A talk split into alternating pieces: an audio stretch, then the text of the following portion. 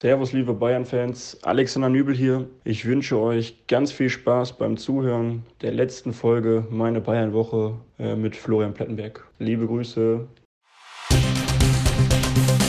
Der Atletico hat noch eine Frage.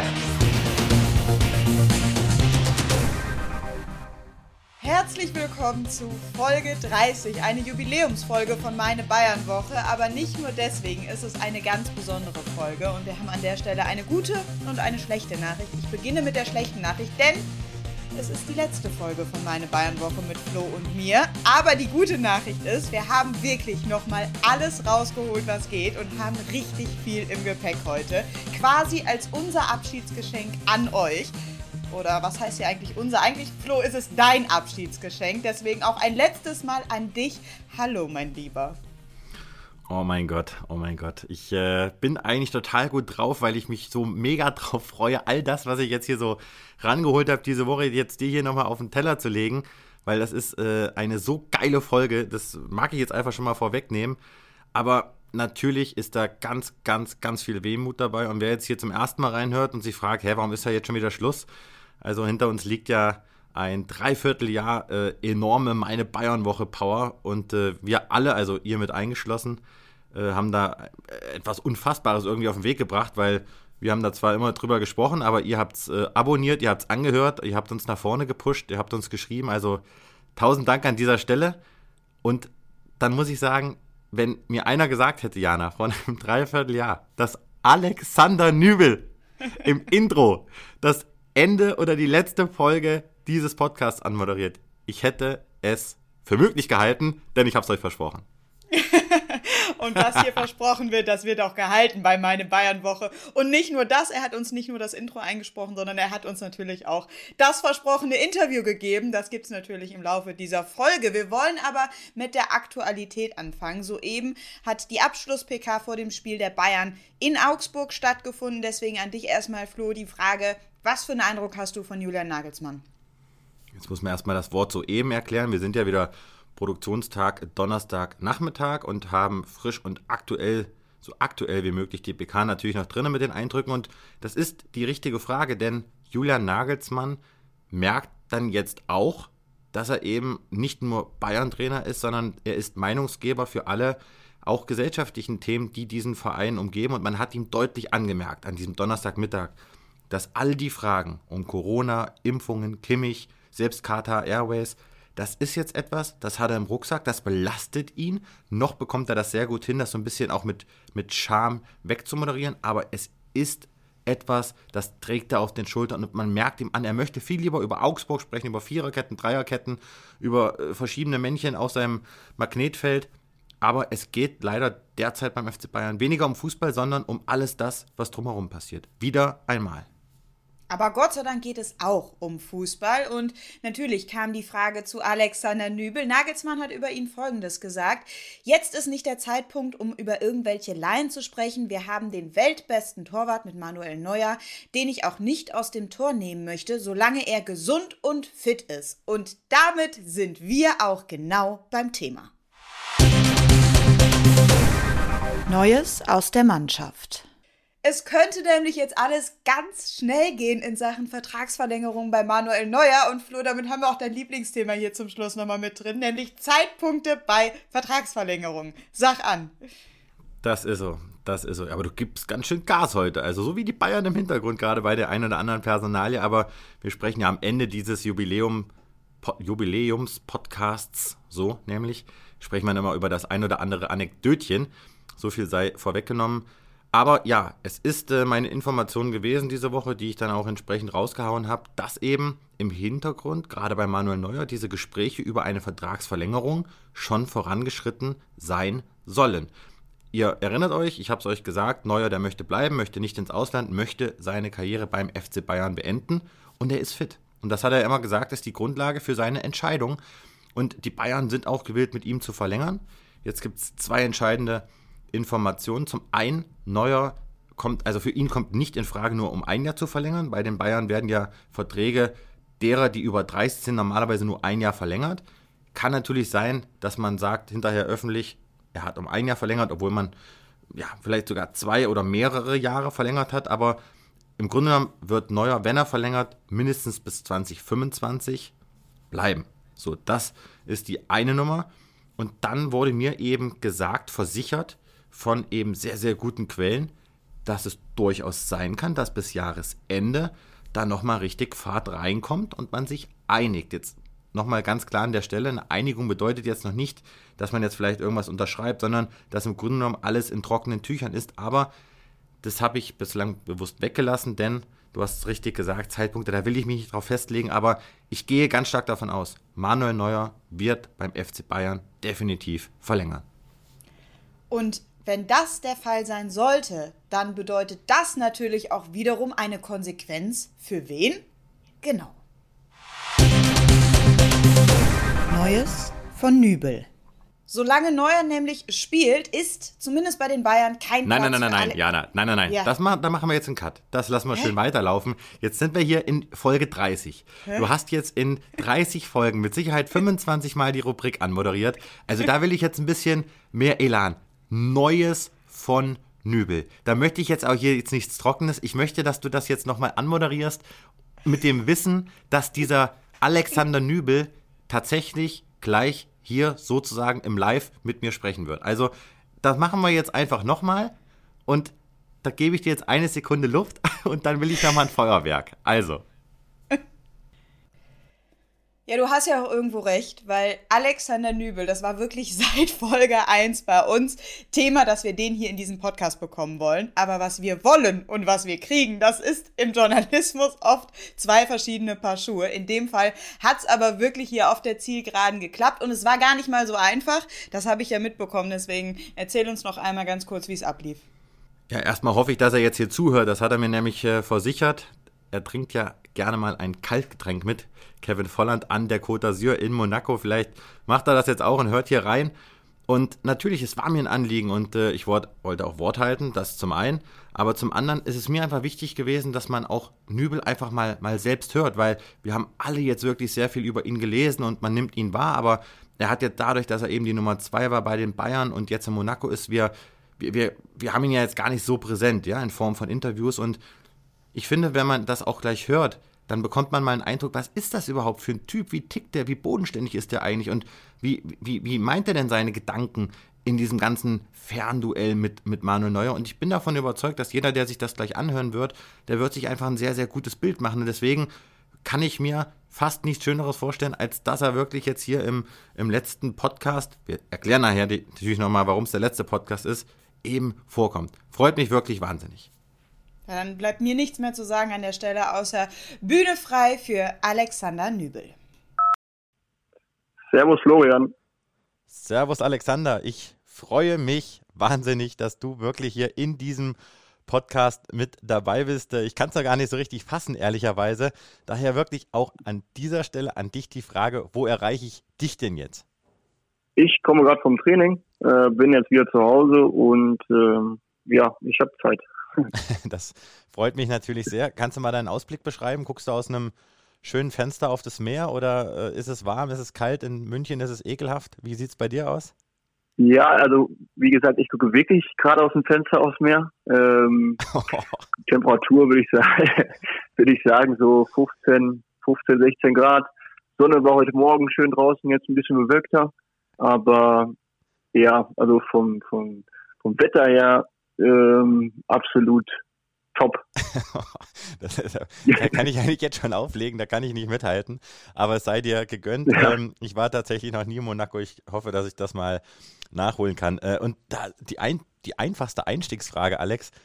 Paderborn geboren, Gelsenkirchen, Ja. München, Monaco. Wo lebt sie es am besten?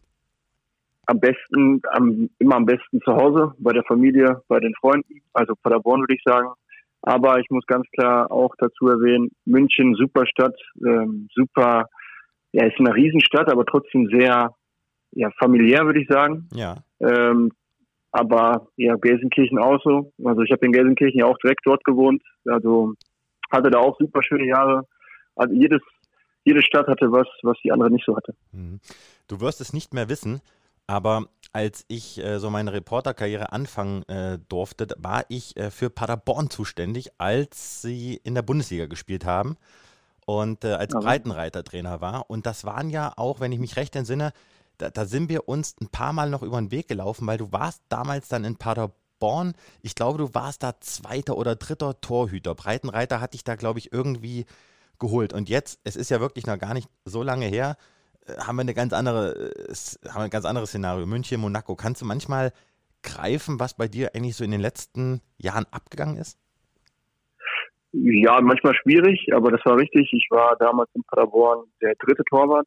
War mein erstes Jahr bei den Senioren parallel zweite Mannschaft gespielt und dritte Torwart bei den Profis. War dann ab und zu auch im Kader. Und ja, dann ging es relativ schnell Richtung äh, Gelsenkirchen, Richtung Schalke und ja, dort dann auch eine super Zeit gehabt. Im Endeffekt auch fünf Jahre dort gewesen, was dann auch ganz schön lange war. Und ähm, ja, dann München, jetzt Monaco. So begreifen, glaube ich, wird es ein bisschen später kommen, aber äh, es ist natürlich ein Traum von den Städten her und auch von den Leuten, die man so dann auf dem Weg kennenlernt. Und Hand aufs Herz, hast du eigentlich damals so in jungen Jahren, als du Torhüter wurdest, äh, hast du damals so das Ziel gehabt, ich möchte mal, keine Ahnung, Torwart bei Bayern München oder in der Nationalmannschaft oder bei Real Madrid werden. Gab es mal so, so, so Träume? Gab es die Poster an der Wand von, keine Ahnung, Oliver Kahn oder äh, Iker Casillas? So den, diesen direkten Traum bei so großen Vereinen hatte ich eigentlich nie. Ich wollte immer gerne mit Paderborn spielen, weil das war mein Heimatverein, das war meine, meine Großliebe oder ist es auch noch. Und ähm, habe eigentlich da die meisten Spiele und die meisten Spieler verfolgt. Ähm, so generell Torwart-Vorbild war äh, immer Jens Lehmann und ähm, ja, das waren so die Zeiten. Aber jetzt, ich habe jetzt nicht gesagt mit äh, 15 oder mit 12, ich will unbedingt äh, bei Real Madrid oder so spielen. Das war eigentlich nie so der Fall. Ähm, habe eigentlich dort auch schon immer die Zeit genossen, dass ich dann bei Paderborn in der Jugend spielen durfte. Und das hat sich dann immer so ein bisschen weiterentwickelt. Mhm. Du klingst in vielen deiner Aussagen und auch so vom Verhalten äh, immer sehr bescheiden. Ist das so naturell von dir?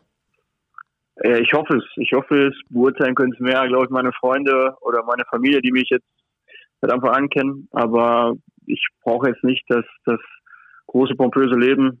Ein bisschen suspekt vielleicht, weil ich jetzt in Monaco hier wohne, aber ähm, ja, ähm, es reicht mir auch, wenn ich äh, bei meiner Familie, bei meinen Freunden in Paderborn bin. Das ist genauso schön wie, wie wenn ich hier bin. Das kann ich bestätigen. Paderborn hat eine sehr schöne Innenstadt. Ich bin ja gebürtig aus Kassel. Das ist ja nur ein äh, Katzensprung. Also wir sind quasi äh, fast Nachbarn gewesen. Alex, 20 äh, Pflichtspiele ja. jetzt für Monaco absolviert. Äh, ihr seid in der Liga auf Platz 11, ein bisschen im Mittelfeld unterwegs und in der Europa League läuft. Habt ihr mhm. zwei Punkte Vorsprung, seid ihr auf Platz 1. Wie kann man die bisherige Saison des AS Monaco zusammenfassen?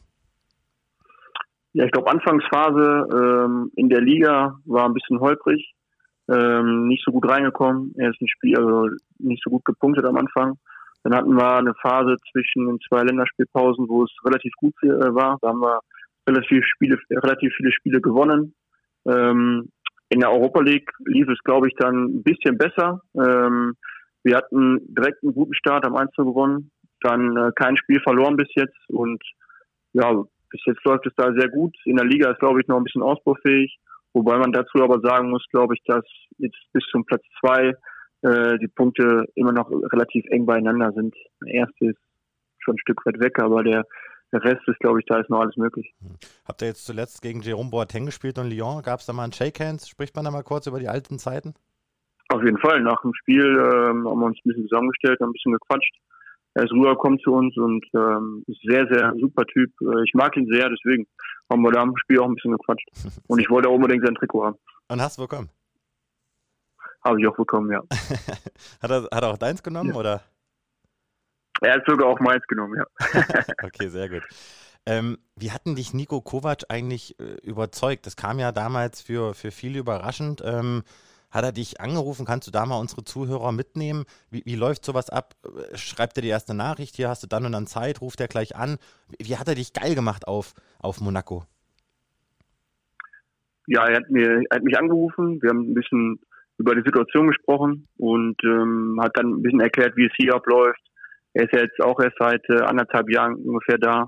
Er hat so ein bisschen geschildert, wie es lief, wie die ersten Wochen waren und äh, hat dann zu mir gesagt, dass er mich gerne hier hätte und ähm, dann entstand der Kontakt und äh, weitlaufend lief das dann ein bisschen auch da mit dem Paul Mitchell, ähm, habe mir die Sachen hier angeguckt und ähm, so war der Verlauf. Hat mich durchweg ähm, überzeugt und letztendlich bin ich dann auch glücklich und froh, dass ich hier bin. Jetzt äh, einmal ganz kurz, äh, Paul Mitchell ist doch euer Sportdirektor, richtig? Sportdirektor, ja, richtig. Genau, genau. Ähm, wie, wie, hältst du Kontakt jetzt zum, zum FC Bayern? Das ist ja natürlich noch, wir sprechen ja gleich drüber, auch dein Verein nach wie vor, Vertrag bis 2025. Mhm. Bist du jetzt eher mit deinem Berater Stefan Bax äh, in Kontakt äh, oder hast du auch Kontakt jetzt direkt mit, keine Ahnung, Neppe, Nagelsmann, Salihamidzic? Ähm, ja, ab und zu auch mit Bayern, ähm, aber mehr mit meinem Berater. Ich glaube, der hat ab und äh, ein bisschen öfters Kontakt zu Bayern. Es läuft eigentlich ein bisschen über ihn mehr, aber ja, am Anfang habe ich natürlich auch mit dem Julian Nagelsmann darüber gesprochen. Ähm, Marco Neppe, da ist der Kontakt immer noch ab und zu da. Aber der größte Kontakt zwischen, glaube ich, zwischen Bayern und mir liegt dann mehr so zwischen dem Berater mhm. und Stefan. Was hat dir Nagelsmann mit auf den Weg gegeben, als du nach Monaco aufgebrochen bist? Ja, er hat es äh, auch als eine gute Idee gesehen, dass ich hier hingehe, auf einem hohen Niveau Spielpraxis sammle und äh, mir viel Erfolg gewünscht und äh, freut sich auch, glaube ich, dass ich jetzt hier meine Spiele mache und jetzt schon 20 Spiele bekommen habe. Ja, also Plan geht bislang auf jeden Fall auf. Jetzt bist du 25 Jahre jung oder alt, du bist jetzt kein Talent mehr. Ich glaube, mit 25 kann man das, mhm. kann man das so sagen. Da ist man, glaube ich, jetzt so in einer, in einer, in einer entscheidenden Phase seiner Karriere. Geht es nach links oder geht es nach rechts? Wie sehr bist du mhm. in den letzten Jahren gereift. Du warst bei Schalke, du kamst wie Phönix aus der Asche, du warst äh, der Hoffnungsträger. Dann gab es die Nübel-Rausrufe, damals übrigens ja auch für, für Neuer. Also das war das gleiche Schicksal. Dann bist du zu den Bayern, da war da viel Musik dabei. Jetzt bist du in Monaco. Bist du, hast du irgendwie Sprünge gemacht, so auch im, im Kopf, in der Entwicklung? Kann man das irgendwie festhalten? Äh, ja, auf jeden Fall. Also ich bin ja schon eher ein ruhigerer Typ, ein bisschen zurückhaltend. Und die, die Wechsel von Paderborn nach Schalke, von Schalke nach Bayern und jetzt auch hier haben meine Persönlichkeit natürlich enorm geholfen, mich hier weiterzuentwickeln. Ähm, es gab jetzt kein äh, Event oder keine, kein Part, wo ich jetzt einen Riesensprung gemacht habe. Es war alles so ein bisschen mit der Zeit, äh, hat auch die Zeit gebraucht. Und ich glaube, das ist auch ein Schritt gewesen, der mir am meisten geholfen hat in meinem, in meinem Torwartspiel, dass ich dadurch durch die Persönlichkeit mehr äh, reifen konnte, dass ich dann auch im Tor besser geworden bin. Mhm. Jetzt hat damals, als du zu den, zu den Bayern bist, ähm, kaum, kaum ein Wechsel, an den ich mich erinnern kann, der hat für so viel Furore, für so viel Gesprächsstoff gesorgt wie, wie, wie, deiner. Kannst du mal aus deiner Sicht, weil du hast ja auch wirklich selten drüber gesprochen, man hat dich ja auch mal, so richtig selten mal drüber sprechen hören. Was waren für dich wirklich die Beweggründe zu sagen, ich gehe zum FC Bayern, ich traue mir das zu? ja, die Beweggründe waren erstmal das Bemühen und äh, der Plan, den der FC Bayern mit mir hat. Und äh, das war letztendlich der Grund, warum ich auch zum FC Bayern gegangen bin. Und äh, Bayern ist ein Top-Verein, äh, ich glaube Top-3-Verein äh, momentan äh, auf der Welt. Und äh, alles, spielen alles so ein paar Punkte dann eine Rolle, ähm, um mich dann zu entscheiden. Und das, das waren die Gründe, warum ich dann gesagt habe, ich will es auf jeden Fall versuchen. Als Leistungssportler willst du immer an, an die Spitze und du willst immer versuchen, äh, das Bestmögliche rauszuholen. Und wenn du nie weißt, äh, wie es ganz oben ist, dann äh, weißt du ja nicht, ob du es geschafft hättest, ob du es ob du es nicht schaffst. Und äh, das versuche ich dann oder habe ich dann versucht auch rauszufinden und werde es auch noch weiter versuchen.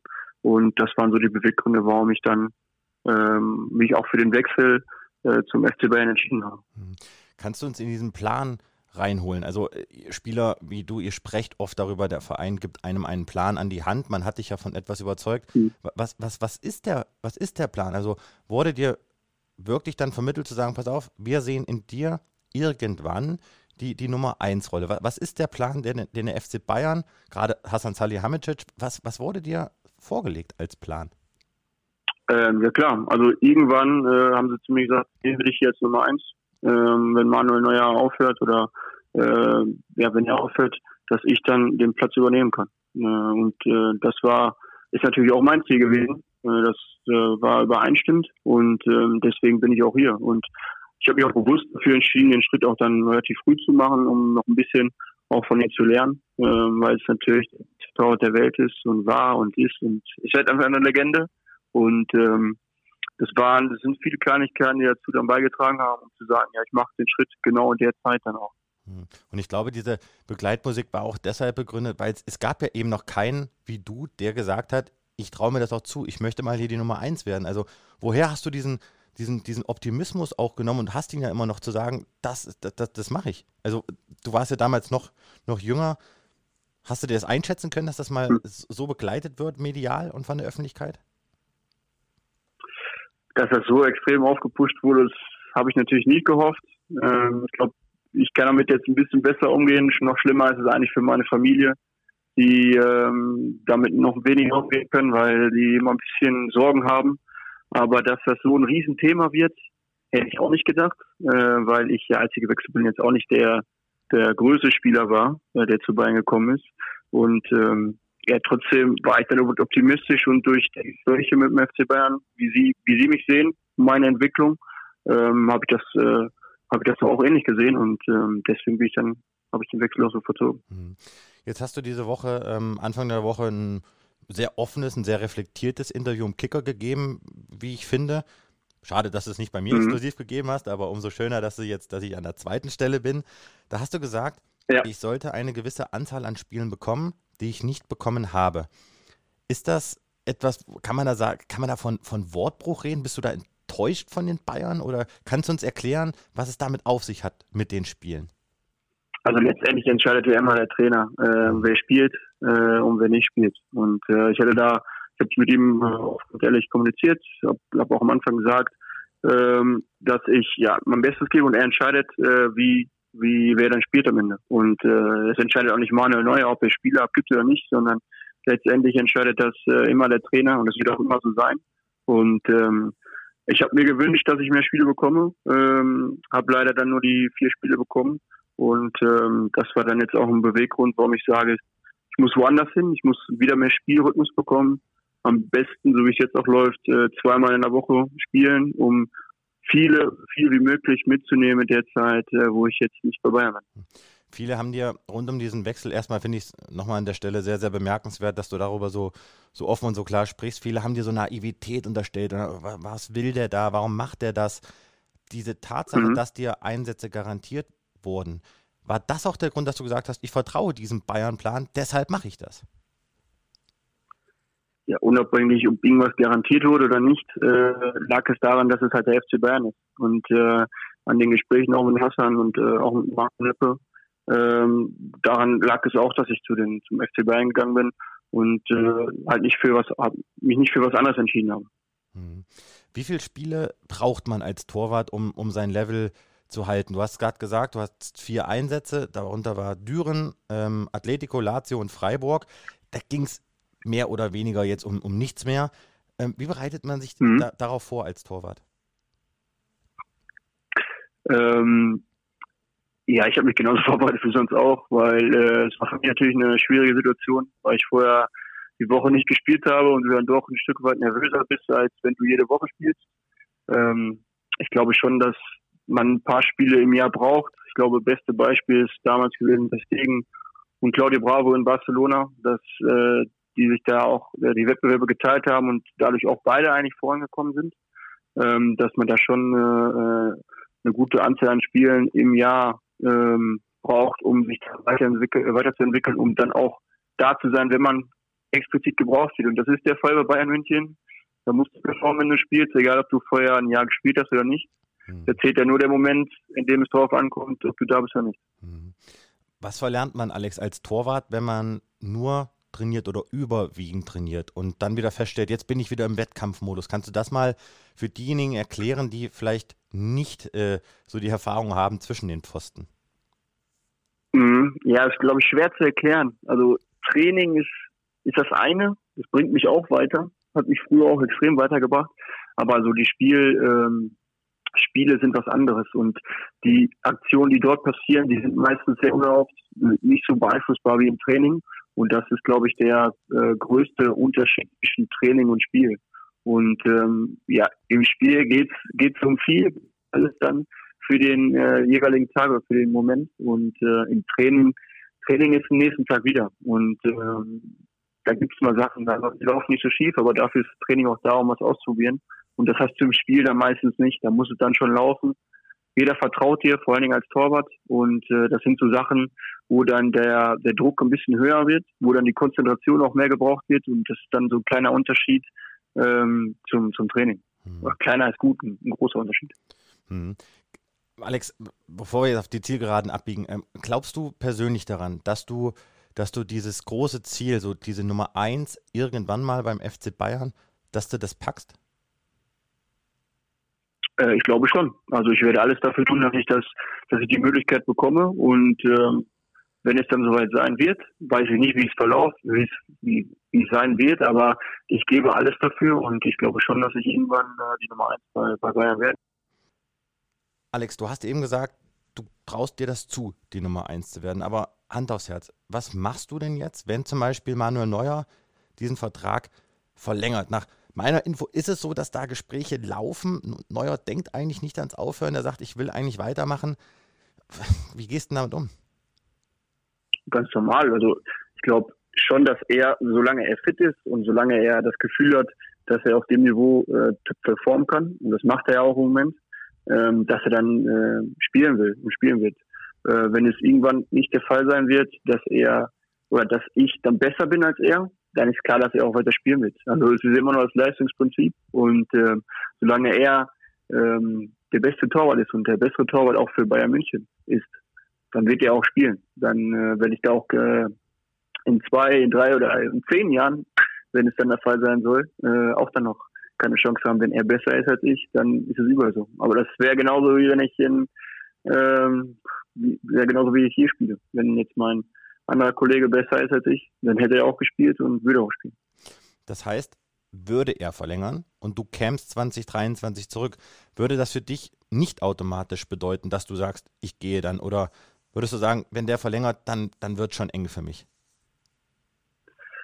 Also ich bin jetzt erstmal hier, es sind zwei Jahre, kann noch viel passieren. Ähm, ich bin jetzt gerade mal äh, vier Monate, glaube ich, circa hier.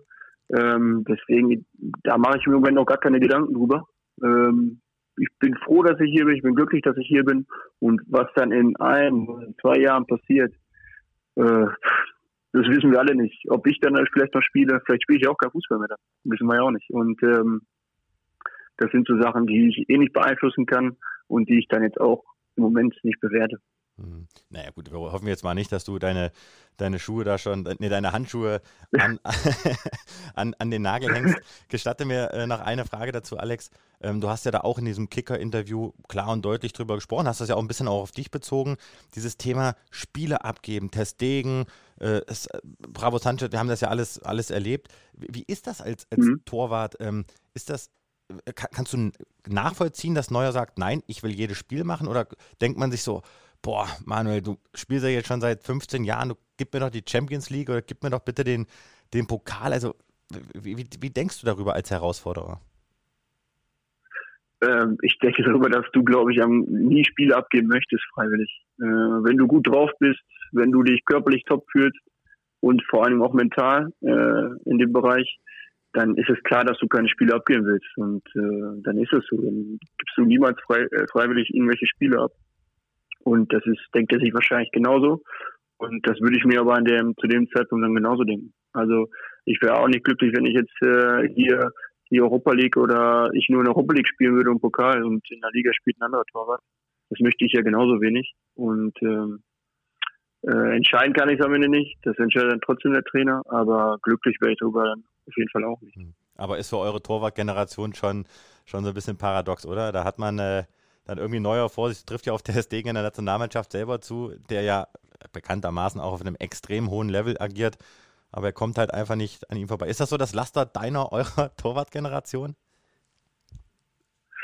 Äh, es ist Wahnsinn, glaube ich, äh, die Qualität der Nationalmannschaft. Ja. Äh, da gibt es ja drei oder vier, die auf einem sehr, sehr hohen Niveau spielen. Äh, Europa, der beste Torhüter in Europa mitunter. Und es ist schon Wahnsinn. Ein Luxus, den, glaube ich, Deutschland da genießt. Ähm, ja, ich glaube, für, für alle anderen ist es ein bisschen schade weil sie hätten vielleicht doch äh, ein, zwei Spiele mehr in der Nationalmannschaft dann gehabt oder bekommen. Aber ja, ändern, ändern kann man es leider nicht und ähm, ja.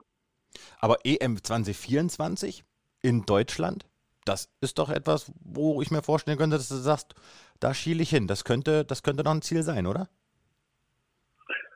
Boah, Im Moment nicht. Also im Moment habe ich da äh, noch keinen Gedanken dran äh, verloren, ähm, wenn ich ehrlich bin. Äh, wenn es irgendwann mal der Fall sein wird, dass ich mal eingeladen werde, würde ich mich natürlich riesig freuen, aber ist jetzt nicht so, dass ich sage, ich will in den nächsten zwei, drei, vier, fünf Jahren unbedingt da äh, auflaufen, weil da ist genau das Leistungsprinzip überall. Der Beste, die Besten werden eingeladen und im Moment ist es noch nicht so weit und äh, deswegen habe ich da auch noch keine Gedanken dran verloren. Okay, also jetzt erstmal Monaco und dann äh, gemäß des, des Vertrages dann aller Voraussicht nach 2023 die Rückkehr dann nach München. Kann man das so festhalten? Ja, so kann man das ja. festhalten. Freust du dich eigentlich für deinen Kumpel Sané, dass der jetzt wieder so ein Schwung ist? Hast du ihm mal geschrieben? Ja. Ist überragend für ihn. Also er ist ja ein, ein super Kicker. Das war ja auch davor auch schon. Hm. Und ähm, jetzt sieht man, was er, glaube ich, mit sehr viel Selbstvertrauen alles bezwecken kann äh, in der Nationalmannschaft, wie auch bei Bayern München. Ähm, dass er überragend ist, wussten wir vorher schon und jetzt äh, zeigt das auch den allen, allen anderen. Hm. Und äh, lass mich das noch mal fragen, was machst du eigentlich so in deiner Freizeit als, als Torwart? Hörst du auch mal einen Podcast oder, oder liest mal ein Buch oder flaniert ihr da an der, an am, am, am Strand oder in den, in den Häfen oder rufst du mal einen äh, Kevin Volland an und sagst, hier, lass mal Playstation zocken? Weil wir haben ja auch viele junge Hörer ja. hier im Podcast dabei. Mhm. Ja, vieles davon trifft. Äh, lese gerne mal ein Buch, äh, vor allen Dingen gerne im Sommer, wenn das Wetter gut ist draußen. Ähm, ja, ab und zu auch einen Podcast. Aber bin auch viel draußen, gucke mir ein bisschen die, die Gegend an. Äh, war ich, ich war vorher auch noch nicht hier äh, an der Côte d'Azur. Da gibt es einiges, was man noch sehen kann äh, und Richtung Italien. Ähm, aber ich, ja, auch, auch, ab und zu mit Kevin schön draußen sitzen, Kaffee trinken ähm, oder ein Bierchen. Äh, das ist auch mal ganz schön. Kann man das mal ruhig mal machen, oder? Mal so ein Bierchen trinken? Äh, kann man auf jeden Fall machen.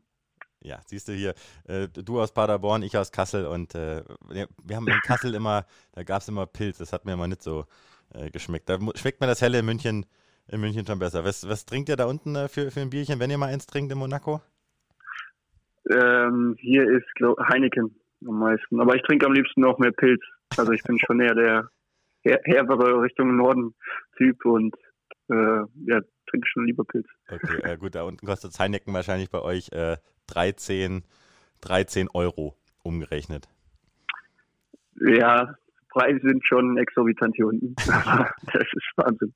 Gut, du hast jetzt nicht den allerschlechtesten Vertrag, Alex. Ich glaube, äh, das, äh, das, das wirst du dir leisten können. Ich muss mal gucken, ich muss mal meine drei Euro hier zusammensammeln und vielleicht habe ich dann mal Zeit für so einen Tagesausflug nach, nach Monaco. Ich äh, kann mich nur nochmal bedanken, Alex, für dieses äh, tolle Gespräch, für dieses offene Gespräch und ich glaube, ich spreche da auch im Namen all derer, die hier zuhören. Wir wünschen dir einfach viel Erfolg. Vielen Dank. Na, und, danke, äh, dass ich sein durfte.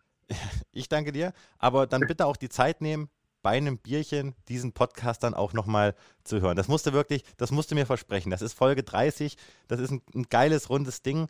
Äh, da würde ich mich freuen, wenn ich wüsste, dass du das Ding nochmal anhörst. Das mache ich auf jeden Fall. Sehr gut. Dann viel Erfolg, bleib gesund wir hören und sehen uns. Vielen Dank. Schönen Tag noch. Ciao, ciao. Herrlich. Weißt du, was wir in Köln über die Côte d'Azur sagen? Côte d'Azur viel zu dürr. Verstehst du das? Verst nee, verstehe ich nicht. Dürr ist teuer. Also Côte d'Azur viel zu teuer. Aber ich glaube, als Fußballer lässt es sich dort ganz gut leben, ne? Das glaube ich, auf alle Fälle. Klingt zumindest so. Ja, Flo, nach diesem Interview mit äh, Alexander Nübel was glaubst du denn? Hat er sich in dieser Zeit jetzt äh, bei Monaco schon ein Stück weit mental weiterentwickelt? Hat er dieses Bayern ja, was für ihn ja schon unglücklich lief, hat er das schon ein Stück weit verarbeitet? Ja, ich denke schon. Also ich glaube jetzt nicht, dass er äh, irgendwie da mental angeknackst war, sondern ich nehme ihn als sehr selbstbewusst wahr, als jemanden, der in seinem Alter ganz genau weiß, was er will, aber der sich, glaube ich, auch nicht so fein sein wird, hinterher zu sagen, okay, ich habe es versucht, ganz, ganz oben, das sagt er ja auch, und dann hat es vielleicht nicht geklappt. Und das liegt ja dann vielleicht auch nicht daran, dass er einfach vielleicht äh, nicht die Qualität hat, sondern das liegt vielleicht einfach daran, dass er eben den weltbesten Torhüter, über den er ja selbst sagt, dass Neuer eine Legende ist, vor sich hat. Und das ist nun mal ein Schicksal, das teilt ja nicht nur Nübel, das teilt auch Testegen in der Nationalmannschaft. Und deswegen, ich persönlich glaube, dass das eng wird für Nübel mit dem FC Bayern. Und wenn Neuer verlängert, dann hat sich das Thema, glaube ich, erledigt. Glaubst du wirklich, weil ich mein Neuer ist zehn Jahre älter als Nübel, wenn Nübel jetzt einfach die Geduld hat, diese Leihgeschäfte fortführt, bis dann irgendwann das Karriereende von Neuer ansteht, ist er doch da. Ja, aber Alex ist jetzt auch schon 25 und äh, dann endet mal irgendwann in 2023 die Leihe, dann sind es wieder anderthalb Jahre bis dahin. Also natürlich müssen sich die Bayern auch mal dann irgendwann mit einem Nachfolger beschäftigen. Das ist ja vorne das gleiche mit Lewandowski, aber es ist eben sau schwer, das zu entscheiden, weil Neuer und Lewandowski, da gibt sich ja keiner eine Blöße. Und natürlich war es auch sinnvoll, einen Nachfolger zu verpflichten mit Nübel. Und nochmal, die Rechnung hat ja damals vielleicht man auch nicht so aufmachen können, dass eben Neuer nochmal diesen Schub nimmt, diese, diese Weltklasseform findet. Also, das hat ja Alexander auch gesagt, bis 2023 ist es jetzt noch ein bisschen hin. Aber nochmal, sollte das jetzt mit Neuer schnell gehen, sollte der wirklich verlängern, dann glaube ich, wird sich auch relativ schnell die Zukunft von Nübel dann auch klären. Denn ich glaube auch, dass er dann die Motivation hat, vielleicht irgendwo fest zu unterschreiben. Denn die Aussagen von Nagelsmann, die waren schon eindeutig, fand ich. Und wenn Nagelsmann sagt, der spielt bei mir, solange er fit ist, das ist nicht einfach, ist wirklich nicht einfach, aber ich glaube, dass Alexander Nübel an dieser ganzen Nummer, egal wie sie ausgeht, wird er sowas von reifen. Also ich glaube, dass ihm trotzdem eine sehr, sehr gute Zukunft bevorsteht. Und wir wünschen ihm natürlich für seinen Weg alles Gute, viel Erfolg und hat mich auch sehr gefreut, dass das hier in unserer letzten Folge tatsächlich geklappt hat. Nübel ist Prost, aber ja nicht der. Prost. Prost, Alex. Prost, Alex. Nübel ist ja nicht der Einzige, der nach der Laie irgendwann mal zu den Münchnern zurückkehren könnte. Das gilt ja auch zum Beispiel für Joshua Zirksee. Der ist ja derzeit an Anderlecht ausgeliehen. Dort übrigens jetzt schon sechs Tore, zwei Vorlagen in der Liga. Und diese Leistungssteigerung entgeht auch unseren Zuhörern nicht. Die Frage der Woche. Die Frage erreicht uns aus Südkorea. Einmal mehr muss man ja sagen. Zirkse zeigt sich auf dem Platz in bestechender Form. Wird Nagelsmann ihm denn eine Chance geben, wenn er zurückkommt? Ja, die Frage ist, kommt er zurück? Ne? Also er macht das da wirklich gut. 16 Spiele, 8 Tore, immerhin. Aber auch er wird wissen, solange Lewandowski da vorne spielt, wird es einfach für ihn sehr, sehr schwer. Ihn, er hat ja immer so dieses oder man hatte diese Meinung über ihn, dass er sich so ein bisschen hat gehen lassen. Ja, also wir erinnern uns alle, der kam ja sehr oft rein, hat auch viele Tore geschossen dann für die Bayern, quasi aus dem Nichts, aber ihm hing immer so der Vorwurf nach, dass er so ein bisschen so der Schlendrian sei. Ich glaube schon, dass er seine Aufgabe da jetzt in Belgien mit Trainer Vincent Compagnie da sehr, sehr gut löst. Ich persönlich glaube nicht, dass er eine Zukunft hat beim FC Bayern, denn wenn es wirklich dann mal um die Nachfolgersuche geht, da werden die Bayern ein anderes Kaliber brauchen. Aber sie haben natürlich seine Entwicklung im Blick. Kann auch sein, dass er jetzt nochmal richtig steil geht. Also er hat das selbst in der Hand. Und bei den Bayern hat er noch einen Vertrag bis 2023, aber der ist jetzt erstmal da in Anderlecht gut aufgehoben. Und eigentlich kamen wir eben noch vom Thema Neuer und Vertragsverlängerung. Jetzt sind wir wirklich weit abgebogen, aber wir dürfen alles in unserer letzten Folge. Jetzt machen wir den Blog aber erstmal zu Ende und kommen zu Niklas Süle, denn auch da steht theoretisch eine Vertragsverlängerung im Raum vor zwei Wochen noch hat uns sein Berater Volker Struth in diesem Podcast gesagt, dass es noch keine Bewegung in der Sache gibt. Aber im Fußball kann alles oft sehr schnell gehen. Ja, und ich glaube, man darf auch nicht unterschätzen, dass äh, so Botschaften natürlich auch bei den Bayern ankommen. Und äh, wer die Amazon-Doku gesehen hat, also nochmal, äh, da kann mir auch keiner erzählen, ich lese das nicht, ich höre das nicht. Die kriegen alles mit. Alles mit. Es gab mal einen Trainer beim FC Bayern, der hatte seinen Spielern ständig gesagt, ah, Männer hier, ich lese dieses und jenes nicht. Und äh, dann hat er die Spieler da oben in sein Trainerbüro zum, äh, zum Gespräch zitiert und auf dem Schreibtisch lagen äh, gefühlt meterhohe Stapel von Zeitungen. Und das macht dich natürlich unglaubwürdig. Also, das ist nur ein kleiner Sidekick. Ich darf an der Stelle nicht verraten, um welchen Spieler und um welchen Trainer es sich handelte. Aber ähm, das, das ist so und die kriegen das mit. Und wenn jetzt ein Struter eben natürlich auch ein bisschen Druck macht, das ist ein Beraterfuchs, dann würde der Bratzo schon denken, uh, also wenn er gerade angeboten wird, der Süle, gucke ich mal auf meinen Kader, das ist der einzig deutschsprachige Innenverteidiger, der in einer sehr, sehr guten Form ist. Das sollten wir uns vielleicht langsam mal bewegen. Und das ist jetzt passiert. Plant man denn trotzdem weiter parallel auch noch an einem Backup-Plan? Also sprich, wer könnte kommen, wenn Süle doch gehen sollte? Oder ist jetzt erstmal der volle Fokus auf Süle? Die Bayern müssen sich äh, mit Optionen beschäftigen. Alles andere wäre naiv. Meines Wissens nach gab es jetzt eben dieses erste Gespräch, die ersten Gespräche, die auch von Hassan Salihamidzic ausgegangen sind, mit der klaren Botschaft, wir wollen mit Niklas Süle verlängern. Und das ist definitiv ein neuer Stand, denn das war bislang nicht der Fall. So, und jetzt hat man sich schon so ein bisschen über Zahlen ausgetauscht. Süle, der möchte gerne überhalb der 10 Millionen Gehaltsgrenze landen. Er verdient so aktuell im Bereich der 7 bis 8. Und die Bayern haben sich dem schon sehr angenähert. Und so wie ich gehört habe, ist man momentan dabei, seitens der Bayern zu sagen, so im Bereich der 10 Millionen, da gibt es ja dann mehrere Konstrukte, vielleicht 9 plus Boni oder 10 plus Boni, da bewegt man sich. Also ich glaube, dass das äh, positiv ausgehen wird mittlerweile und gehe davon aus, dass es da zu einer Vertragsverlängerung kommen kann, weil eben die Bayern, sprich Salihamidzic, sich gerührt haben. Wenn wir eben gesagt haben, es kann immer sehr schnell gehen im Fußball, kann man das nicht behaupten im Fall von Tolisso und Komar. Da geht es nämlich alles andere als schnell und ich glaube, das ist auch weiterhin der Fall, oder? Ja, das können wir auch schnell abhaken. Da ist weiterhin alles offen, also kein Vergleich jetzt zu Neuer, Knabri oder zu Süle. Und ich glaube, dass es sich gerade bei Coman, da wird sich äh, jetzt auch nicht in den nächsten Wochen entscheiden. Da hat der Vertrag bis 23 und bei Tolisso bleibe ich dabei, der wird die Bayern dann 2022 ablösefrei verlassen. Es sei denn, der macht jetzt nochmal so einen Sprung, dass er eben unentbehrlich ist. Auch wenn unsere kleine Podcast-Reise hier vorbei ist, ich werde diese Aussagen trotzdem weiterhin verfolgen und äh, darauf zurückkommen. Dann kommen wir jetzt an der Stelle zu unserem zweiten Interviewgast in dieser Woche. Wir haben gesagt, wir hauen noch mal einen raus und das machen wir auch. Und es ist für uns beide, Flo, wirklich ein ganz besonderer Gast, denn er war tatsächlich auch derjenige, mit dem bei uns beiden bei Sport 1 vor drei Jahren alles begann. Ich nehme schon mal vorweg, es geht um Ottmar Hitzfeld, aber du hast eben die Anekdote angekündigt. Wir haben kurz überlegt, erzählen wir sie, erzählen wir sie nicht. Aber wir hauen heute alles raus, deswegen fang du mal an. ja, was soll ich sagen? Also äh, Ottmar Hitzfeld, ich habe ja im, äh, wann war es? Im, Im Mai 2018 habe ich ja bei Sport 1 angefangen. Ich war ja damals äh, bei der Bild in München und äh, dann habe ich mir gedacht, so ein Hitzfeld zum Einstieg bei Sport 1 könnte ganz cool sein. Und dann, äh, ich kannte Ottmar Hitzfeld auch schon vorher. Wir lösen es gleich auf im Interview. Und dann hat er uns dann in Basel in so einem Hotel zum Interview empfangen. Und ähm, ich war ganz aufgeregt, weil es war der erste Termin mit Kamera. Und dann wurde mir eine Praktikantin zur Seite gestellt namens Jana Wosnitzer. Und äh, ich hatte ja noch keinen Plan, wer was wie wo. Und äh, ja, war gerade frisch dabei. Und dann habe ich dich äh, dann vor Abreise angerufen, habe gesagt, hier ist der Florian. Und dann habe ich dich, ja, ich habe dich um, um einen Gefallen gebeten, den hast, du, den hast du gar nicht gut aufgenommen.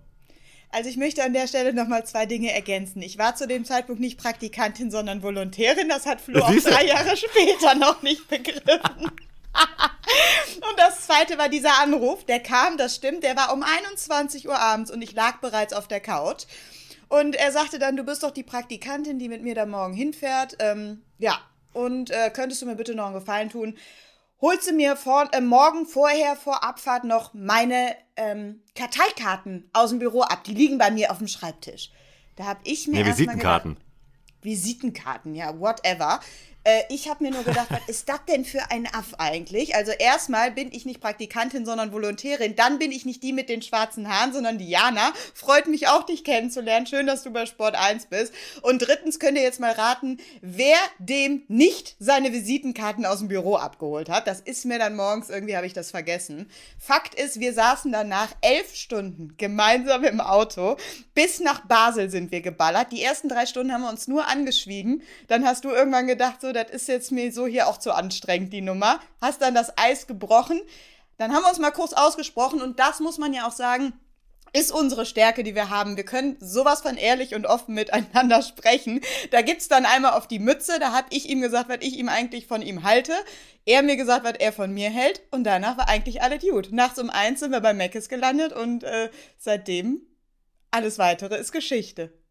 Ja, aber es lag dir auf der Brust, das hat man jetzt gemerkt, ne? Also das, das, das, da hast du jetzt dreieinhalb Jahre drauf gewartet, um das ja. jetzt hier mal rauszuhauen. Nein, äh, wenn ich es jetzt außer höre, schäme ich mich fast dafür. Ich war damals aufgeregt äh, und habe das wirklich nicht so böse gemeint, wie ich es rübergebracht habe oder so arrogant. Insofern würde mir nicht nochmal passieren. Ich lerne ja dazu und trotzdem umso schöner, dass zwischen uns äh, seitdem kein Blatt mehr passt. Und äh, ich erinnere mich noch, als wir dann Basel raus sind aus dem Tunnel, da habe ich mit der Schwester von Antoine Griesmann äh, telefonieren wollen.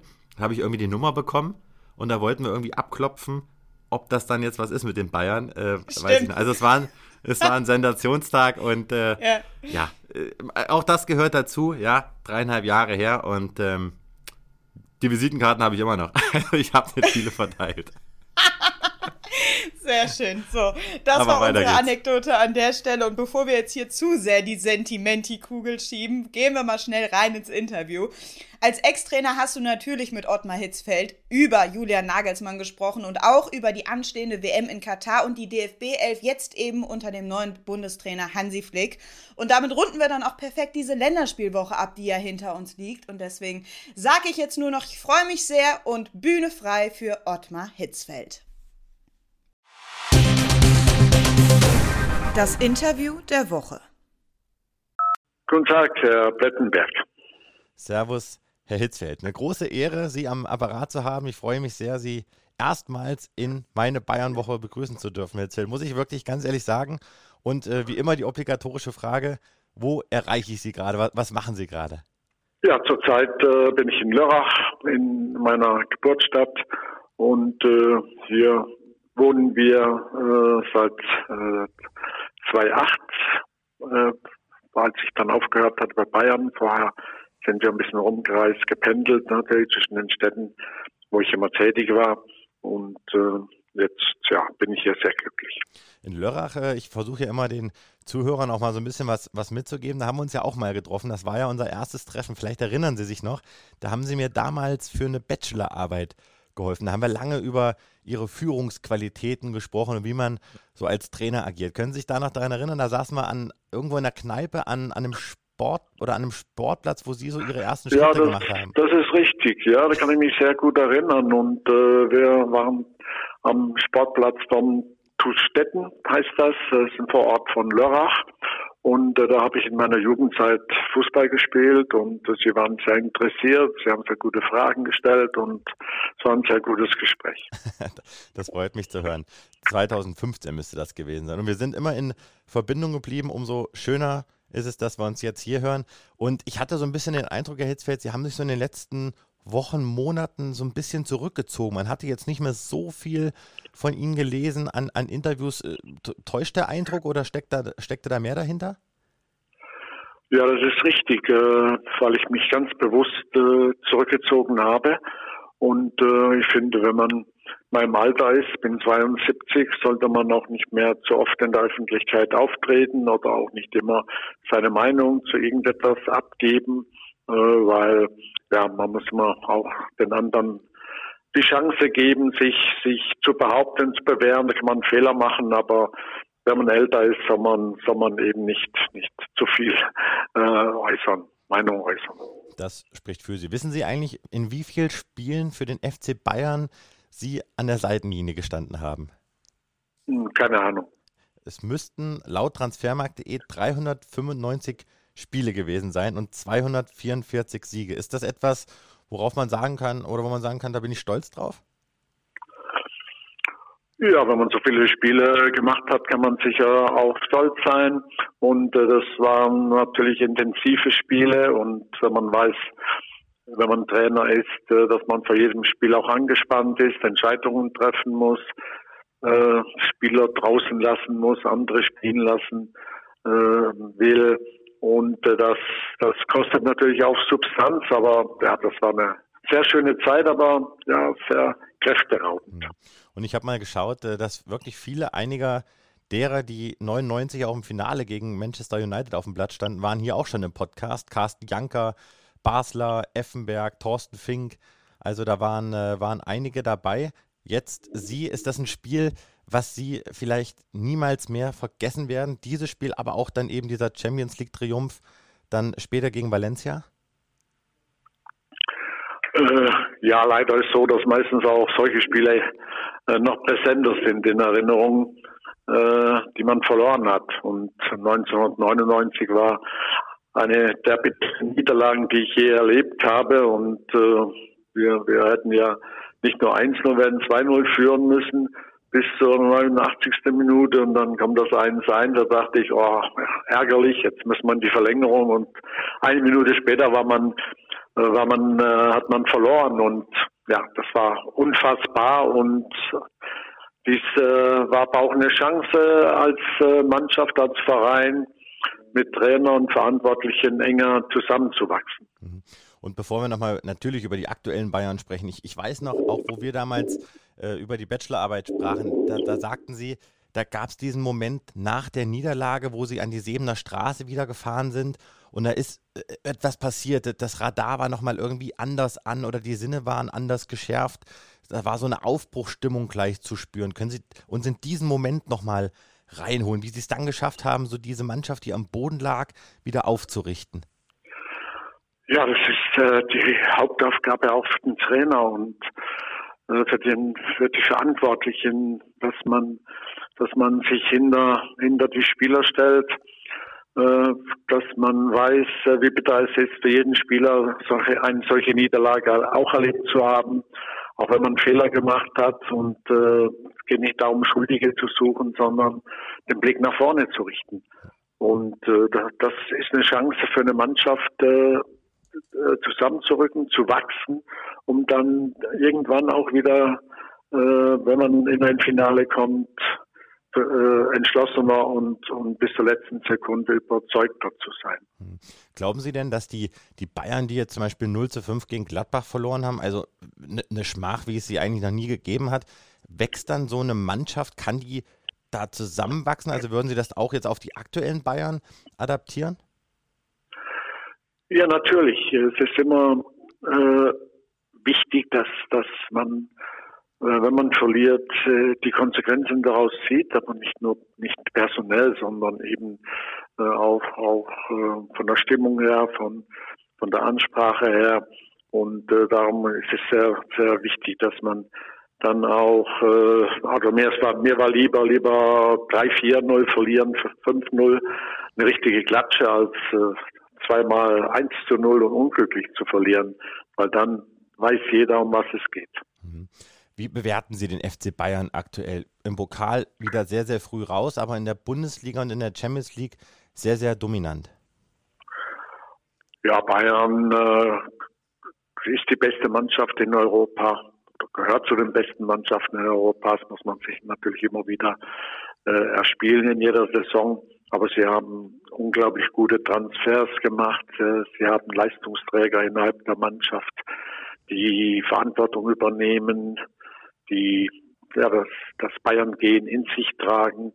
Und von, von daher bin ich sehr optimistisch auf die nächsten Jahre. Wie gucken Sie auf Julian Nagelsmann eigentlich als, als ehemaliger Trainer? Gucken Sie auf den als, als Fußballfan und bewerten, ob er Ihnen sympathisch ist oder nicht? Oder hören Sie anders rein, wenn der spricht oder, oder wenn der analysiert? Ja, für mich ist jede Aussage eines Trainers äh, interessant und äh, ich, ich bin immer ja, sehr gespannt, äh, wenn man vielleicht nicht so gut gespielt hat oder auch gut beim, beim Bayern immer gewinnt, dann ist es immer einfach, Aussagen zu machen. Aber wie verhält man sich, wenn es mal schlechter läuft? Wie verhält man sich bei einer Niederlage? Äh, das sind natürlich dann ganz wichtige Aspekte. Aber Nagelsmann äh, macht, macht einen sehr guten Eindruck, fachlich top. Als junger Trainer hat er unglaublich viel, viel Erfahrung schon gesammelt und äh, er kommt souverän rüber. Und den äh, Spielstil ist das, äh, ich, ich, sage immer, dass ich es nicht erwartet hätte, dass diese Mannschaft äh, und eben dieser neue Trainer, der sehr junge Trainer, dass das so schnell äh, sich auf dem Platz bemerkbar macht. Sie spielen unheimlich dominanten Fußball. Sehen Sie das auch so? Ja, äh, Nagelsmann macht da weiter, wo auch Flick aufgehört hatte. Und der Flick war das ja auch schon überragend.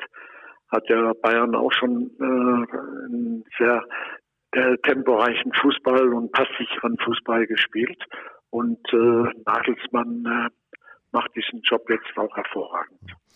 Wo kann sich ein Trainer eigentlich verbessern? Über Spieler spricht man natürlich immer. Es geht um Technisches, es geht auch mal vielleicht um, um Konditionelles, es geht um eine gewisse Erfahrung. Aber wo kann sich ein Trainer wie, wie Nagelsmann zum Beispiel verbessern? Was, was sind so Elemente, wo man Reife auch von einem Trainer ausmacht als Führungsfigur? Ja, ein Trainer kann sich natürlich immer verbessern und äh, ein Trainer wird natürlich auch auch reflektieren, äh, was, was habe ich gut gemacht, was habe ich weniger gut gemacht, warum hat die Mannschaft nicht die Leistung gebracht, war die Ansprache nicht so, so intensiv oder das Training oder verschiedene andere Details, die man vielleicht übersehen hat. Selbstreflexion ist immer das Wichtigste und, äh, und den Erfahrungsschatz. Mhm. Und da, da hat aber Nagelsmann ja in diesem Alter schon unglaublichen souveränen Auftritt. Trauen Sie ihm zu, dass die Bayern wirklich jetzt mit ihm mal so eine, so eine Ära begründen, für die Sie stehen? Vielleicht auch ein, ein Jupp Heynckes, äh, Pep Guardiola war dann drei Jahre da, aber glauben Sie, dass die Bayern jetzt wirklich mal Konstanz da reinbekommen auf den Trainerstuhl? Äh, ja, Bayern, Bayern hat ja schon viele in den letzten Jahren immer wieder die Titel geholt, Meister geworden und äh, die Erwartungshaltung ist natürlich riesig bei Bayern. Und äh, Nagelsmann kann natürlich auch auch äh, weiterhin diese weiterhin diese Titel holen und eine Ära prägen. Mhm. Jetzt habe ich mit vielen ihrer ehemaligen Spieler auch über sie gesprochen und jeder hat immer gesagt äh, oder schwärmt immer von, von der Art und Weise, wie sie in der Kabine agiert haben, äh, welche menschlichen Züge sie hatten. Also das war fast unisono immer die, immer die gleiche Meinung. Wie muss man so ein mit, mit Stars gespicktes Team führen, mit, auch mit egozentrischen Spielern. Sie hatten ja damals auch eine Spielergeneration, die, die sehr, sehr wild war. Äh, jetzt hat man auch wieder eine Spielergeneration, die sich vielleicht verändert hat, die etwas mehr hinterfragt, wie Goretzka, wie Kimmich. Wie muss man diese aktuelle Bayern-Truppe führen? Ja, von Trainer ist es wichtig, äh, Kontakt, Kommunikation mit den Spielern intens, in, zu intensivieren. Äh, bei mir war es so, dass ich immer viele Einzelgespräche geführt habe, nicht nur mit den Leistungsträgern, sondern auch mit, mit Spielern zum Beispiel, die, die nur auf der Bank gesessen haben. Und so schafft man natürlich auch eine Mannschaftskultur, äh, die die Voraussetzung ist, um eben dann auch die fachlichen äh, Dinge umzusetzen und als Verein die Identifikation mit dem FC Bayern auch die Erwartungen zu erfüllen. Die Bayern auf Platz 1 mit 28 Punkten, der BVB mit 24 Punkten dahinter und dann hat Rummenigge gesagt, ja, die Meisterschale, die könnte man eigentlich schon entstauben. Kam der Spruch bis nach Lörrach äh, durch? Haben Sie da geschmunzelt? Ja, das äh, ist die Bayern, bayerische Mentalität. Und man ist gewohnt, Meister zu werden. Man muss Meister werden. Wenn man nicht Meister wird, dann, dann hat man äh, viele, viel Theater und Schwierigkeiten. Und von daher ist es eigentlich selbstverständlich, dass man sagt, ja, Meisterschale kommt doch wieder nach München. Aber setzt das ein Trainer eigentlich unter Druck? Oder ähm, ist, das, ist das auch eine, eine Sache, wo man sagt, äh, das, das pusht mich als Trainer, wenn ich Bosse hinter mir habe, die vielleicht auch mal einen rauspfeffern, die mich auch so ein bisschen entlasten als Trainer? Wie, wie, wie bewertet man das? Ja, das äh, weiß auch der Trainer. Wenn man Trainer bei Bayern wird, dann weiß man, dass man einen Titel holen muss, dass man Meister werden muss und in der Champions League möglichst auch ins Halbfinale oder Finale oder zu gewinnen. Und äh, das, das, darum geht man ja auch zu Bayern, um diese Erwartungen zu erfüllen. Der BVB tut sich schwer. Neun Jahre in Folge wurden die Bayern jetzt Meister. Gucken Sie eigentlich noch gerne Bundesliga oder haben Sie sich oder gucken Sie eigentlich gar nicht mehr so, so viel Fußball? Wie, wie konsumieren Sie diesen Sport aktuell? Ja, ich schaue nicht mehr so viel Fußball wie früher, aber wenn Bayern spielt oder Dortmund spielt, äh, dann äh, bin ich immer dabei und äh, dann verfolge ich die Spiele sehr intensiv. Neuer Nübel, so ein, zwei Personalien würde ich Sie gerne nochmal nach Ihrer Meinung fragen. Das ist ein, ist ein Thema, das immer wieder hochkocht. Nach meiner Information will man mit Neuer gerne verlängern. Allerdings hat man auch noch Nübel. Wie, wie würden Sie so ein, so, ein, so ein Ding lösen, so ein, so ein Problem? Glauben Sie, dass Nübel ein Ersatz mal sein kann für Neuer oder glauben Sie, Neuer, der spielt noch bis er 38, 39 ist? Ja, Neuer wird noch lange spielen. Also ich sehe, sehe da noch, ist noch kein Ende in Sicht. Er ist noch topfit, er ist durchtrainiert, er hat unglaublich Erfahrung und äh, hervorragendes Stellungsspiel, auch die Reflexe, alles stimmt noch. Und wenn man hinter neuer äh, Torwart ist, dann weiß man, dass man ja auch äh, nicht zum Spielen kommt. Ich hatte auch immer das Problem mit Oliver Kahn und ich wollte mal Oliver Kahn draußen lassen und äh, ich habe das auch einmal gemacht, aber äh, da hat er, ist er natürlich aus der Kabine, hat die Türe zugeschlagen und äh, war beleidigt, weil es ist klar, jeder will Rekorde aufstellen und es spricht für Neuer, dass er, dass er natürlich auch immer spielen wird. Wie haben Sie das dann mit Oliver Kahn gelöst? Ja, ich, ich habe ihn erst mal ein bisschen verschnaufen lassen und dann habe ich wieder das Gespräch mit ihm gesucht und habe gesagt, ja, wir sind ein Team und der Ersatztorwart, der, der muss immer bereit sein und trainiert, trainiert und spielt nie, also lass ihn einmal spielen. Wer war das damals auf der Bank? Das war Dreher. Ah, Bernd, Bernd Dreher. Bernd Dreher, okay, okay. Ähm, lassen Sie uns über die, über die Schweiz sprechen. Das wird Sie sicherlich gefreut haben, oder? schnelle WM-Quali? Ja, natürlich. Ich verfolge die Schweiz auch, auch sehr intensiv und äh, Länd das Länderspiel gegen Italien war natürlich auch, auch ein ganz anderes Niveau als jetzt zum Beispiel auch, auch Deutschland, äh, die Gegner, die man gehabt hat und äh, Italien, Schweiz äh, war, war also von, von der Intensität, vom taktischen her, von, von den Persönlichkeiten innerhalb der Mannschaft war das natürlich unglaublich spannend zu verfolgen. Hm, Sie waren ja in Südafrika, standen Sie an der Seitenlinie bei der WM 2010 und bei der WM 2014 in Brasilien, haben, waren sehr, sehr erfolgreich mit, mit der Schweiz. Ähm, dieses Turnier jetzt nächstes Jahr in, in Katar, ist das etwas, wo Sie sagen, boah, das muss es jetzt nicht sein, da kann ich mir gar nicht vorstellen, dass ich da einen Glühwein in Lörrach trinke und gucke dann äh, mir die WM dann an. Äh, dort, Wüstenstaat etc. Wir haben viel drüber gesprochen in den letzten Monaten. Wie, wie sehen Sie diese WM in Katar? Ja, es ist, äh, war natürlich auch eine Enttäuschung für mich, äh, dass man eine Weltmeisterschaft in, in Katar austrägt. Und äh, ich habe zwar auch schon Ferien in Katar gemacht, aber, aber es ist kein, keine Fußballnation. Und äh, das äh, ist natürlich auch so, dass, dass die Geldgeber großen Einfluss heute haben und äh, aber vom Fußball, äh, vom Fußballherz her habe ich das nicht verstanden. Mhm. Werden Sie die verfolgen? Ja, natürlich. Eine WM verfolgt man immer, egal wo sie ist. Und es werden auch dort sicher gute, gute Spiele äh, stattfinden. Mhm. Und jetzt ist es äh, so, sieben Spiele, sieben Siege. Hansi Flick ist neuer Nationaltrainer. Äh, ich weiß, dass Sie eine sehr, sehr hohe Meinung von Hansi Flick haben. Wir haben uns ja auch schon mal über ihn unterhalten. Ähm, überrascht Sie das, dass diese Mannschaft jetzt vielleicht auch gegen kleinere Gegner trotzdem so hungrig wieder war oder haben Sie das erwartet? Ja, die deutsche Nationalmannschaft hat äh, die Erwartungen erfüllt, der Favoritenrolle auch gerecht gewährt, ge geworden. Und Hansi Flick äh, macht da weiter, wo er bei Bayern aufgehört hat. Und er ist ein souveräner Trainer, der, die, der der Mannschaft auch einen Stempel aufdrückt, taktisch sehr gut. Auch menschlich passt alles. Und von daher war die Mannschaft auch sehr hungrig gegen kleinere Gegner. Und äh, von daher waren es dann auch unterhaltsame Spiele. Deutschland WM-Favorit? Kann man das sagen oder ist das viel ja, zu gehört, Ja, Deutschland gehört immer zu den Favoriten. Oh. Aber jetzt nicht der absolute Favorit. Das wäre jetzt, das wäre jetzt äh, ungerecht auch den anderen großen Nationen gegenüber. Und zudem kann ich das auch nicht so beurteilen, weil, weil ich zu wenig äh, den südamerikanischen Fußball verfolge. Aber den Schweizer Fußball natürlich, und da spielt einer mit Zakaria, der hat einen guten Lauf in der Saison. Letzte Saison hat er sich ein bisschen schwer getan sucht auch so ein bisschen nach einem neuen Verein eventuell. Wäre das einer, der den Bayern weiterhelfen könnte? Wie sehen Sie diesen Spieler? Ja, Zakaria hat äh, sehr viel Qualität und äh, ist im besten Fußballalter. Er ist robust, äh, technisch perfekt und äh, noch Spielintelligenz. Ist ein hervorragender Spieler, aber ich würde jetzt nie äh, jemanden empfehlen für Bayern, weil Bayern ein gutes Scouting hat und genau weiß, welche Spielertypen sie brauchen. Mhm. Sind auf der Zielgeraden, Herr Hitzfeld. Aber was ich Sie natürlich nochmal fragen muss, Sie, Sie waren Ihr Leben lang Trainer. Jetzt sehen Sie Spieler wie, wie Neuer, wie Müller, wie Lewandowski.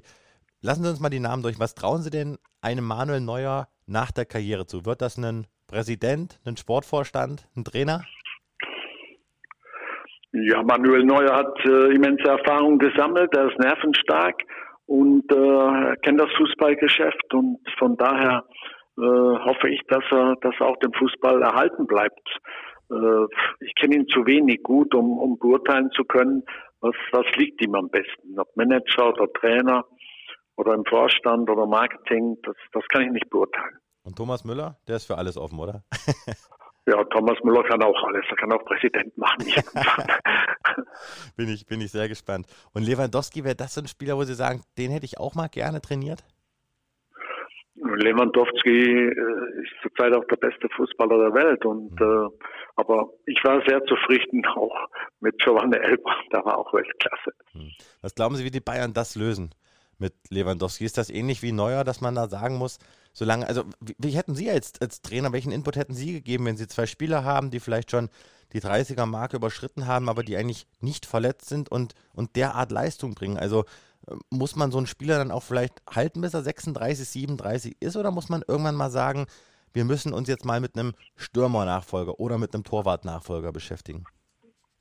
Ja, man, man, man muss natürlich immer den Markt äh, sondieren. Und äh, Bayern macht das sicher auch, aber wir, Lewandowski hat in der Form, brauchen wir sich keine Gedanken machen.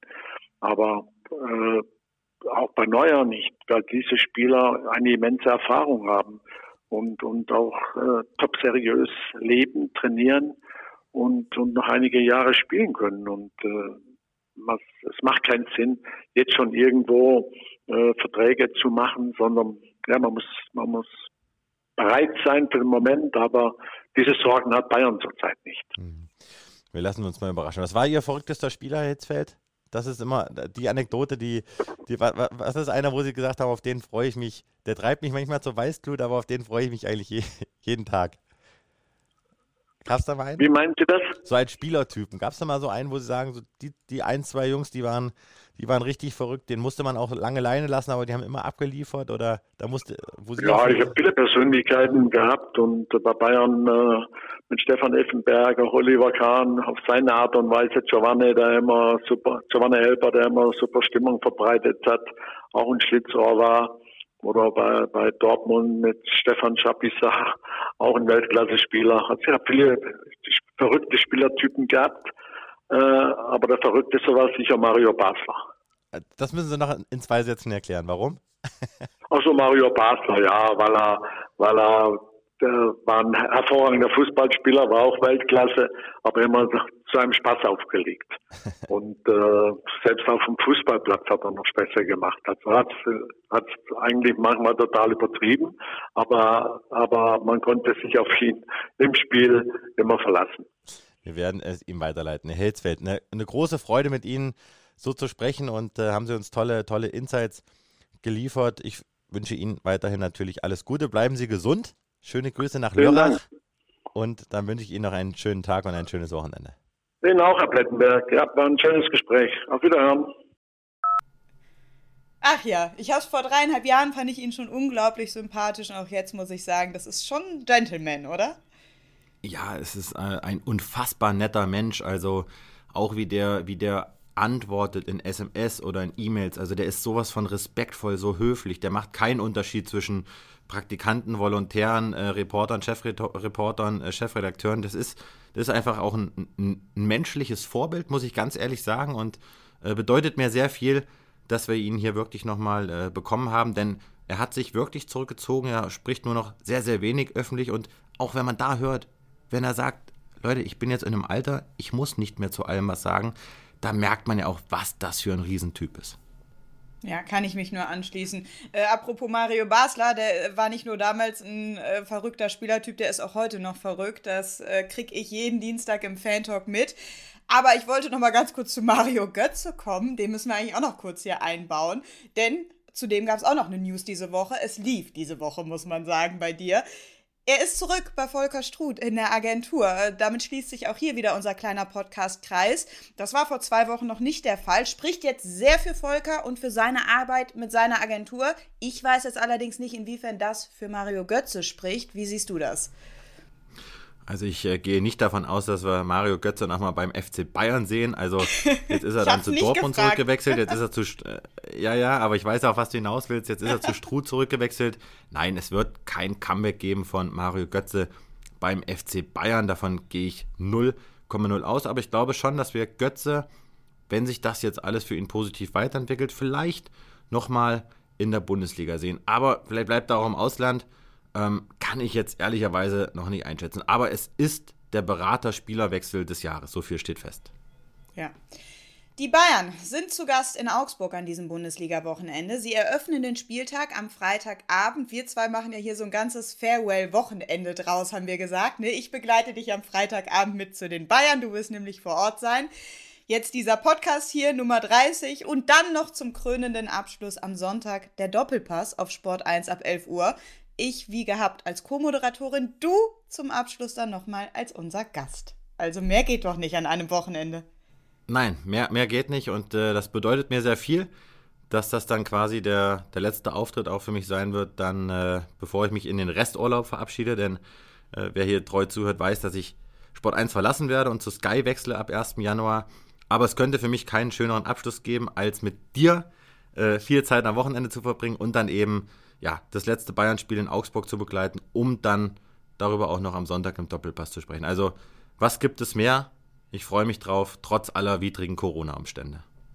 Ich habe gesagt, ich begleite das mal so ein bisschen behind-the-scenes-mäßig auf Instagram. Also wen das interessiert, wie so eine Arbeit hinter den Kulissen eines Bayern-Reporters aussieht, der äh, soll uns auf unseren Social-Media-Kanälen folgen am Freitag.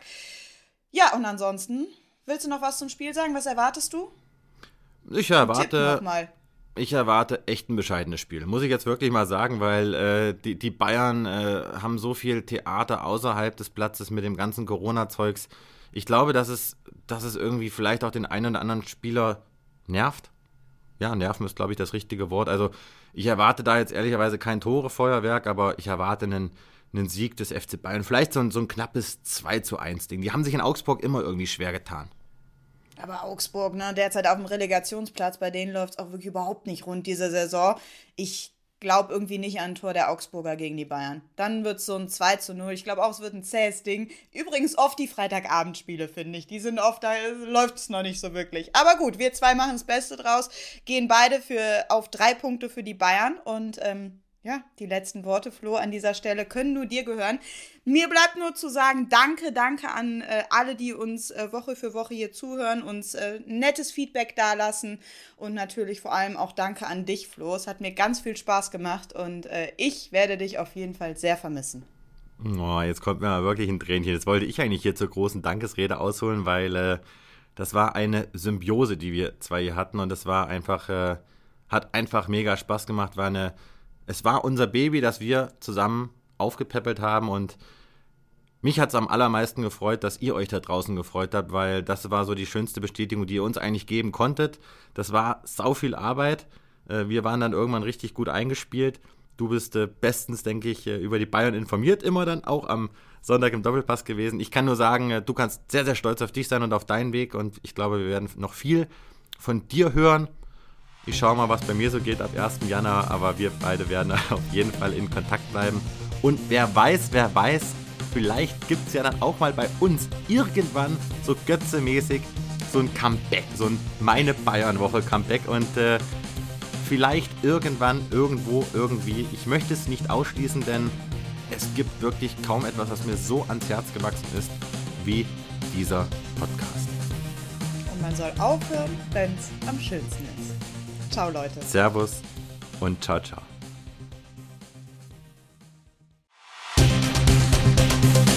Der Atletico hat noch eine Frage.